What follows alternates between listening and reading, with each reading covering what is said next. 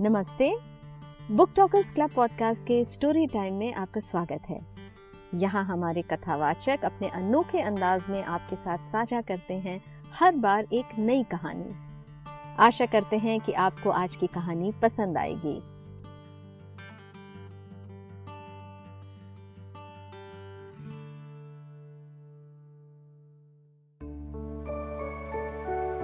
तो मैं शुरुआत करता हूँ। कहानी का टाइटल या शीर्षक है सीमा। आज सुबह से तीसरी बार यह हुआ था कि पर्स से कुछ निकालते हुए उसके पिछले घर की चाबी हाथ में आ गई थी। सुधीर के घर की। सुधीर को छोड़े साल होने लगा था, या हो चुका होगा। लेकिन अभी भी पर्स टटोलते हुए अगर वो चाबी कभी उसके हाथ से छू जाती है तो उसका जी चाहता है कि वो टैक्सी का रुख उसी तरफ़ कर ले। कह दे टैक्सी वाले से। इधर नहीं, उधर ले चलो। मैंने बस इसी लम्हे शौहर बदल लिया है। कुछ इसी तरह शौहर बदला था उसने। बिल्कुल ऐसे ही जाते जाते जैसे कोई टैक्सी बदल ले। एक साल गुजर गया, लेकिन उसे यह महसूस नहीं हो पाया कि वो सुधीर को छोड़ चुकी है। टीके उसे बहुत प्यार करते हैं। बहुत ज़िंदा दिल इंसान है। रोज कोई शरारत उन्हें सोचती है। कोई ना कोई नया सरप्राइज़ देते हैं। अचानक एक शाम नई कार लेकर चले आए। चलो, तुम्हें ड्राइविंग सिखा दें। ड्राइवर मैं रखूँगा नहीं और तुम टैक्सी में घूमती रहो, ये मुझे पसंद नहीं। आज से गाड़ी अपनी अपनी लेकिन वो अब भी टैक्सी पर सफ़र करती है। गाड़ी जब भी चलाई कहीं ना कहीं ठोकती, उससे नहीं संभाली जाती। उसने शादी से कुछ दिन पहले ही तो कहा था कि मुझे समंदर बहुत अच्छा लगता है। बस, कोठी ले ली समंदर किनारे। गाड़ी में बिठाकर बोले, चलो, तुम्हें एक सरप्राइज़ दें। कोठी दिखाकर बोले, ये तुम्हारा वेडिंग गिफ्ट है। टीके ज़मीन टिकने ही नहीं देते उसके पाँव के तले। और सुधीर पाँव तले की ज़मीन हिलने नहीं देता था। डिसिप्लिन डेडिकेशन सुबह उठते ही पहला काम था। गर्म पानी में नमक डालकर गरारे करो। गले और आवाज़ की सफ़ाई। थिएटर की पहली एक्सरसाइज है। वक्त पर थिएटर पहुंचो। अपने मकाल में अपने हाथ से लिखो। याद करो, बोरियत की हद तक। स्टेज की बूंदें और सांस छोड़ने तक फिक्स हो जाती थी। एक्टर्स और एक्ट्रेसेस फर्नीचर के टुकड़े लगने लगते थे। लेकिन मजाल क्या कि कोई सुधीर के सामने उफ कर जाए। उसके बावजूद शो के वक्त उसकी बेसाख्ती काबिल दीद होती थी। नाजरीन को पंजों के बल खड़ा कर दिया करता था। लेकिन वो बोर हो गई थी। उसके थिएटर से लगता था कि किसी हेडमास्टर से शादी कर ली है। घर नहीं, कोई क्लासरूम है। एक रोज उसने यूँ ही कह दिया था, मैं बाल कटवा दू, छोटे करा लू। ये देखो। उसने बाल मोड़ के कंधों के पास पकड़ के बताए थे। सुधीर ने मुस्कुरा के बड़े आराम से कहा था तो अदालत जारी है मैं लैला बिनारे का क्या होगा? और आधे अधूरे में सावित्री का? वो चिढ़ गई। हर वक्त अपने ड्रामों के किरदार ही देखते हो मुझमें। कभी मुझमें भी देखा है। सुधीर ने कोई मज़ाक किया, लेकिन वो नहीं मानी। मैं जानती अगर तुम्हें थिएटर और मुझमें चुनाव करना पड़े तो तुम थिएटर को पहले चुनोगे। मेरी जगह ही दूसरी है, और ये मुझे बिल्कुल पसंद नहीं। सुधीर इस पे आदत मुस्कुरा दिया उसकी थोड़ी छूके बोला, सीमा जान, यही सवाल अगर मैं खुद से करूँ ना तो भी पहले थिएटर ही चुनूँगा। पहले थिएटर, फिर तुम, फिर मैं। वो कुछ कह नहीं पाई, लेकिन उसे अच्छा नहीं लगा। सुधीर के खुलूस और सच्चाई पर उसे कभी शक नहीं हुआ था, लेकिन कभी कभी उसकी बातों पर शक हो जाता था कि कहीं मकालमा ही तो नहीं। उसका अंदाज ही ऐसा था। कभी आवाज़ ऊँची नहीं की, जिद नहीं की, गुस्सा नहीं किया। घर में कभी उतार चढ़ाव महसूस नहीं हुआ। स्टेज पर ऐसे ऐसे नशेब व फराज पैदा करने वाला इंसान घर में इतना बोर क्यों था? इतना बेस्वाद। थिएटर थिएटर और बस। एक ही बार सुधीर ने बच्चे की तमन्ना ज़ाहिर की थी और उसने बहाना कर दिया था। मुझे हामला होने से डर लगता है। तो मैं हामला हो जाता हूँ। उस वक्त सुधीर ने हंसकर डाल दिया। लेकिन दो एक रोज बाद की बात है। शायद उस दिन, जिन दिन उसने बाल कटवाने का ज़िक्र किया था, सुधीर अपने कागजात झोले में डालते हुए कह रहा था, तुम्हारी मुश्किल पता क्या है? तुम बिलोंगिंग से डरती हो। पाव में जंजीर डालने से घबराती हो। ज़िंदगी भर के लिए कोई कमिटमेंट नहीं करना चाहती। शिफ्ट करने की गुंजाइश हमेशा पास रखना चाहती हो। किसी भी तरफ़ करवट ले सको। जब मुझसे मिली थी तो एक पेंटिंग के स्कूल में जाया करती थी। फिर पंडित गिरी प्रसाद से गाना सीखने जाने लगी। अब देखो, तानपुरे को पड़े पड़े जंग लग गया लेकिन अचानक वो उसके पीछे आकर खड़ा हो गया था। ये क्या कर रही हो? वो आईने के सामने बैठी आईब्रो पेंसिल से अपने मुँह पर मूछे बना रही थी। मुस्कुरा के बोली, मुझे लगा के देखना चाहती हूँ। कैसी लगती हूँ? अच्छा अगर मैं मर्द होती तो? इसी तहम्बल और तजिए के सुर में सुधीर ने कहा था तुम्हारी मुश्किल शायद यही है। और झोला हमकता हुआ चला गया था। वेरी ड्रामेटिक हम्म, बहुत झुंझला कर उसने सोचा था। अच्छा हमेशा बिल्कुल सही जवाब देना ही क्या ज़रूरी होता है? हर बात का तर्जुमा करना। मैंने किस तजिए के तहत तो मुझे नहीं बनाई थी? इंसान मज़ाक का जवाब मज़ाक से भी तो दे सकता था। ऐसी कौन सी बड़ाई है कि आदमी बाइबल बना घूमता रहे? उस रोज सुधीर को ठेस पहुँचाने की बड़ी तमन्ना हुई थी। बहुत देर तक आईने के सामने बैठी रही। और जब तक फ़ोन की घंटी ने कान से पकड़कर नहीं उठाया, वो नहीं उठी। हेलो? कोई रॉन्ग नंबर था। जी, मैं सुशीला तो नहीं थोड़ी सी कम हूँ। शीला चलेगी सामने वाली ने कोई गंदी सी गाली दी थी। उसने हंस के फ़ोन रखा।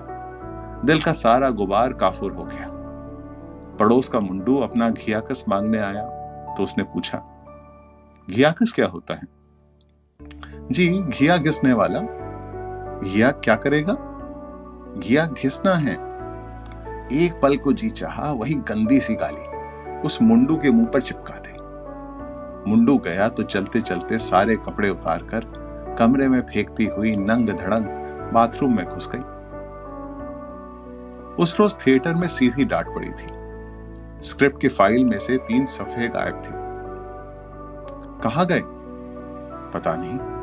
पता नहीं मतलब? पता नहीं। अचानक गेंद की तरह सुधीर की आवाज़ उछली। छत से टकराई और सीधी उसके सर आकर बजी तो किसे पता होना चाहिए? तुम्हें या मुझे? बड़े गुस्से से उसने अपनी स्क्रिप्ट उसके हाथों में ठूसते हुए कहा यह घर नहीं है, थिएटर है। घर बिना राशन के चल सकता है। थिएटर बिना स्क्रिप्ट के नहीं चलता। जानबूझकर थिएटर के बाद वो पिक्चर देखने चली गई थी। अकेली। पहले सोचा था थिएटर से रुखसाना को ले जाए। वो बहुत लड़कियों की तरह बिहेव करती थी और बड़ी चमची है सुधीर की। फारूक से कहना चाहती थी, लेकिन उसे सुधीर ने प्रोडक्शन के किसी काम से भेज दिया था। वो अकेली ही चली गई, आखिरी शो में। लौटकर सुधीर से जागते हुए नहीं मिलना चाहती थी। अच्छा हुआ जो दोनों के पास अपनी अपनी चाबी थी फ्लैट की। लौटी तो सामने मेज पर चाइनीज़ खाने के पैकेट पड़े थे। लगता है सुधीर ने भी नहीं खाया। अंदर टेप चल रहा था। गुलाम अली की गज़ल सुनाई दे रही थी। वो जानती थी, सुधीर सुनते सुनते सो गया होगा। खाना उठाकर फ्रिज में रखा। फ़ाइल उठाकर शेल्फ में। टेप रिकॉर्ड बंद किया और बत्ती बुझाकर बालकनी में जाकर लेट गई। ठंडे ठंडे फर्श पर। समंदर दूर था, मगर उसका शोर वहाँ तक सुनाई देता था। किचन के नल को ट्रिप, ट्रप, टिप, ट्रप करते करते दो महीने हो चुके थे। सुधीर भी कई बार कह चुका था। वो भी कई बार कह चुकी थी। लेकिन प्लम्बर से किसी ने ना कहा था। उसका ख्याल था, ये चंद बुनियादी ये चंद बुनियादी खूबियाँ हर शौहर के अंदर होना ज़रूरी है। कील ठोकना, फ्यूज लगाना, बल्ब बदलना, दवाई की शीशी खोलना, कॉर्क उड़ाना। जैसे ये शौहर उम्मीद रखते हैं कि उनकी बीवी को खाना पकाना या बटन लगाना आता होगा। सिया को भी उम्मीद थी कि सुधीर किसी दिन शाम को आकर ये नल ठीक कर देगा। एक शाम उसने कोशिश की और किचन में सैलाब आ गया। वॉशर था नहीं। सुधीर ने कोशिश की कि किसी तरह कपड़े की पट्टी लपेटकर काम चला ले। सीमा मदद करने आई और बह गई नदी में। कपड़ों समेत नहा गई। हाथ छूटे तो पानी छत को छूता था। शोर अलग, उलझन अलग। उसी बारिश बौछार में पहली बार सुधीर का कॉलेज के जमाने का दोस्त टीके घर आ गया था। निहायत बेतकल्लुफ खुश जबान खुश मिजाज पूरा प्लम्बर वो भी भीग गया। लेकिन दो मिनट में नल ठीक कर दिया। सुधीर उसे खाने पर बुलाकर भूल गया था और सीमा इस अचानक आमद पर टीके बहुत बेतकल्लुफ इंसान थे। बोले, सीमा, पंजाबियों की तरह मुक्का मार के प्याज खिला दोगी तो भी मज़ा आएगा।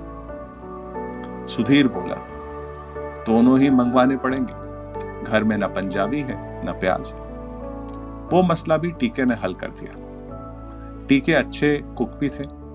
घंटे भर में कुछ पका के तैयार कर दिया। सीमा ने पूछा था, और क्या क्या आता है आपको? बस गाना नहीं आता, बजाना सब कुछ आता है. सुधीर के कपड़ों में टीके सुधीर का एक और वर्जन लग रहा था, हल्का फुल्का हँसी मज़ाक से लबरेज।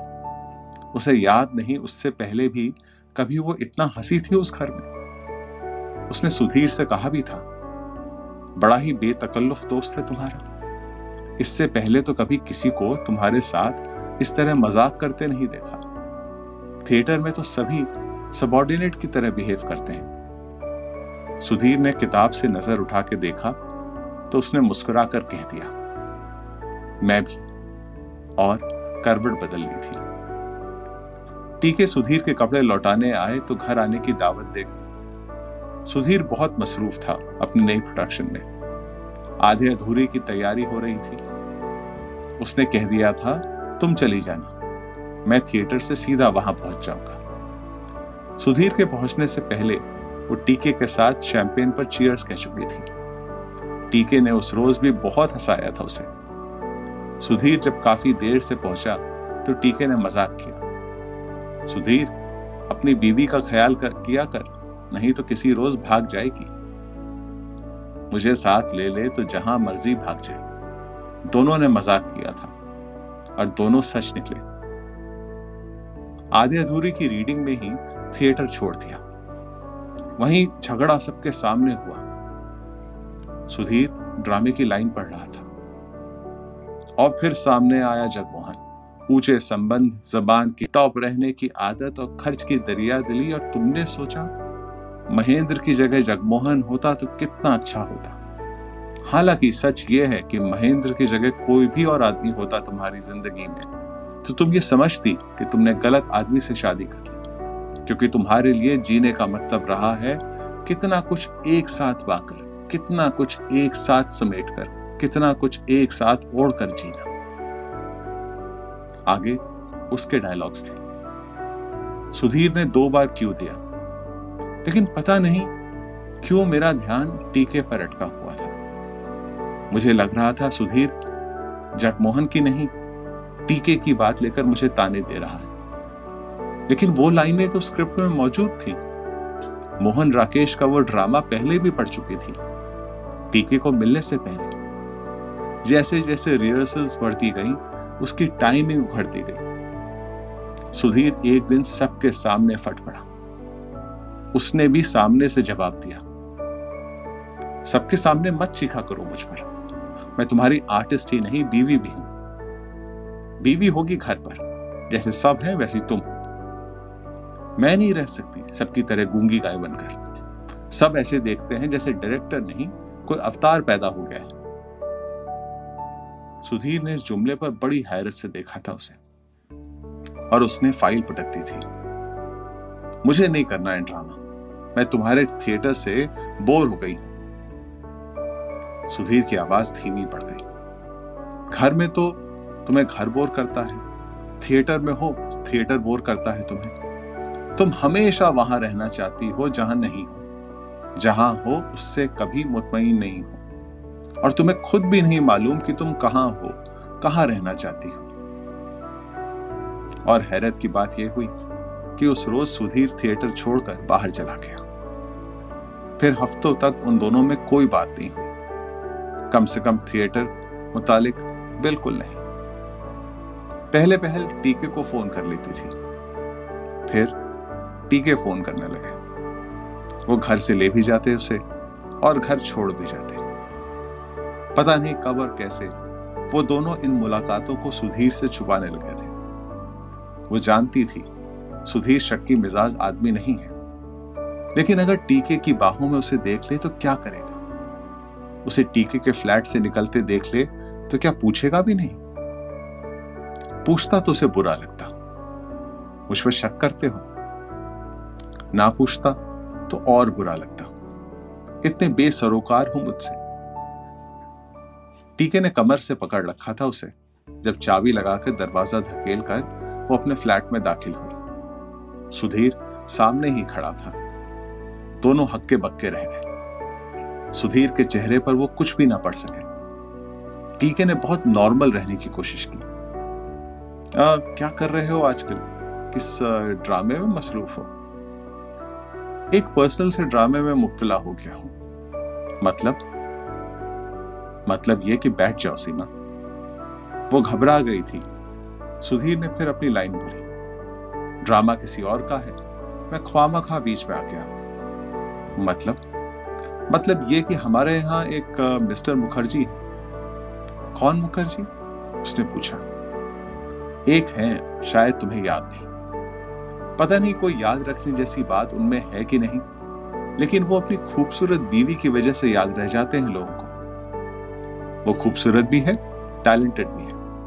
और हुआ यह है कि कोई उनके इश्क में पड़ गया है। या समझिए कि वो किसी के इश्क में पड़ गई हैं। टीके और सीमा की उछटती नज़रें मिली और अलग हो गई। सुधीर जैसे ड्रामा समझा रहा था।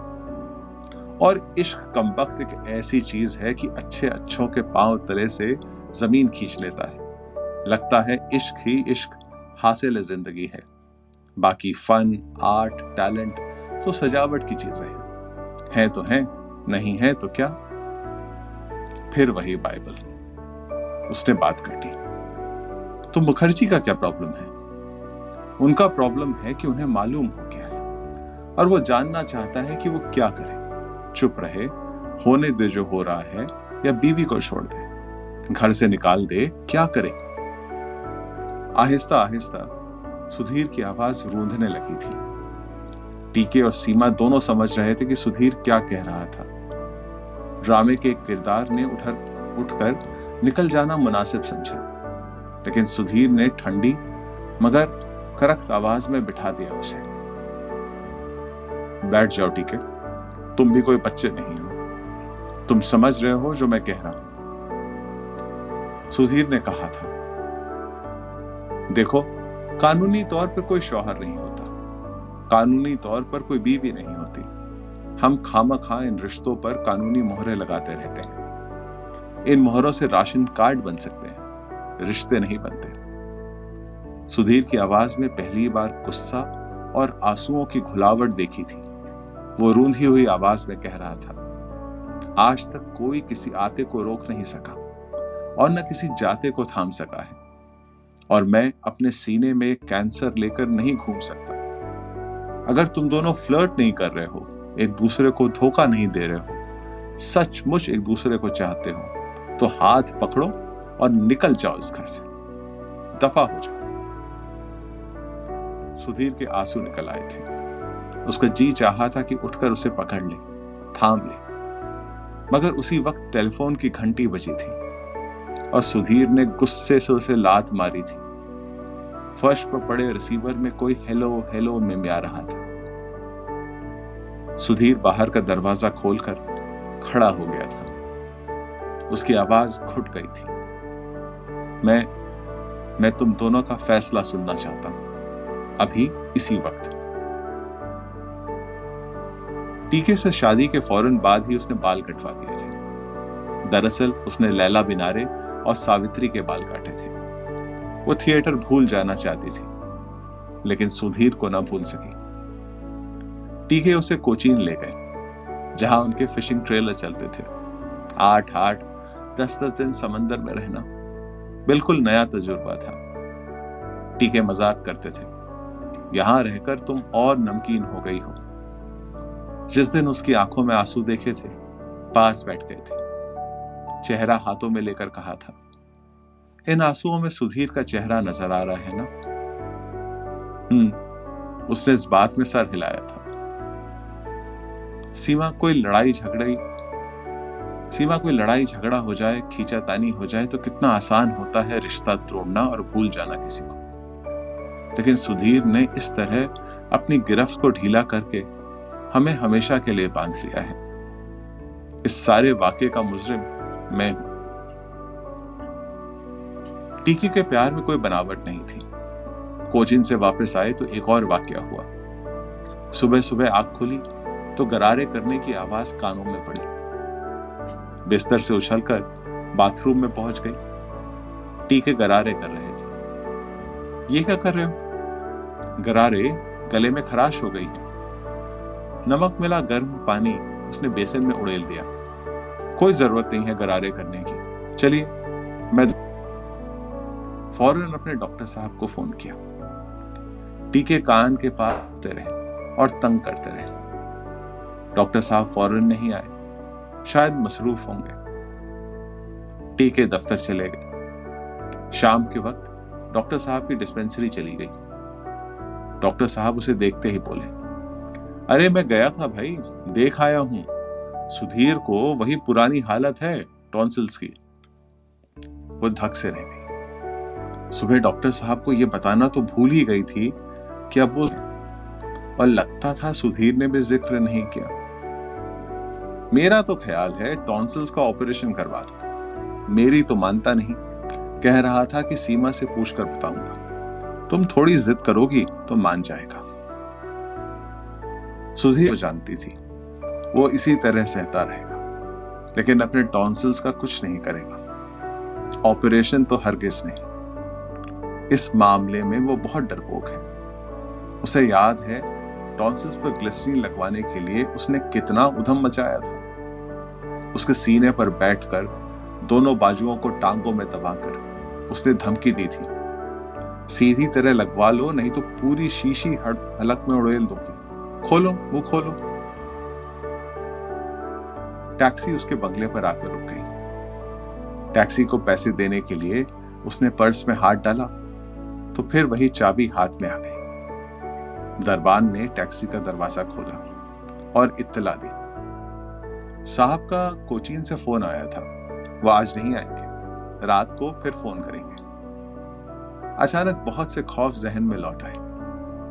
सुधीर क्या समझेगा? कैसे मिलेगा उसे? आज ही उसने सुना था कि सुधीर की तबीयत अच्छी नहीं है। इस एक साल में या साल से ज़्यादा के अरसे में एक ही बार उसने देखा था सुधीर को। जब एक दिन मार्केट में वो टैक्सी से उतरी थी, ही टैक्सी लेने के लिए आगे बढ़ा था। उसके पास सौ रुपए का नोट था। टैक्सी ड्राइवर कुछ बोलना ही चाहता था कि सुधीर ने उसे डांट कर चुप कर दिया और उससे कहा था, तुम जाओ, मैं दे दूँगा। और टैक्सी लेकर चला गया था। उसके बाद आज फिर टैक्सी सुधीर की बिल्डिंग के पास आकर रुकी। वो लिफ्ट से ऊपर गई और कुछ देर दरवाजे के सामने चुपचाप खड़ी रही। एक बार दरवाजे से कान लगाकर सुना भी। लेकिन कोई आवाज़ सुनाई नहीं दी। शायद सुधीर घर पर नहीं था।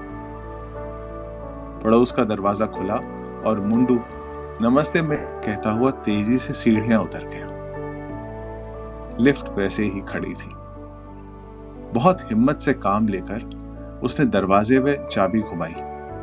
दरवाज़ा खोला और अंदर जाकर खड़ी हो गई। सब चीज़ें वैसी ही पड़ी थी। बस कुछ ज़्यादा बिखरी हुई। वो ज़मीन पर गिरा कुशन उठा ही रही थी कि सुधीर के कमरे से किसी के हंसने की आवाज़ आई। किसी लड़की की। अरे लगा लो ना, दवा लगा लो ना टॉन्सिल्स पे। देखो ठीक से लगवा लो, नहीं तो।